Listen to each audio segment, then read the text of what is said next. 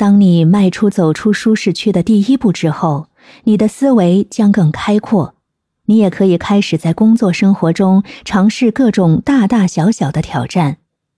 你也可以逐步继续尝试新的爱好或活动，拥抱更广阔的世界。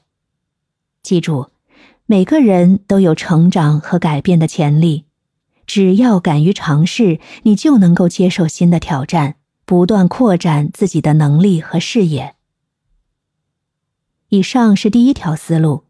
那么，成为终身学习者的思路之二就是革新学习方法，发掘知识的宝藏。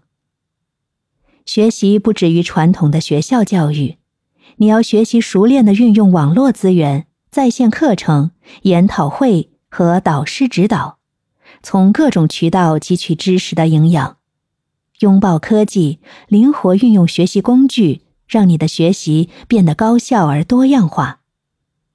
思路三：锻炼学习肌肉，持之以恒。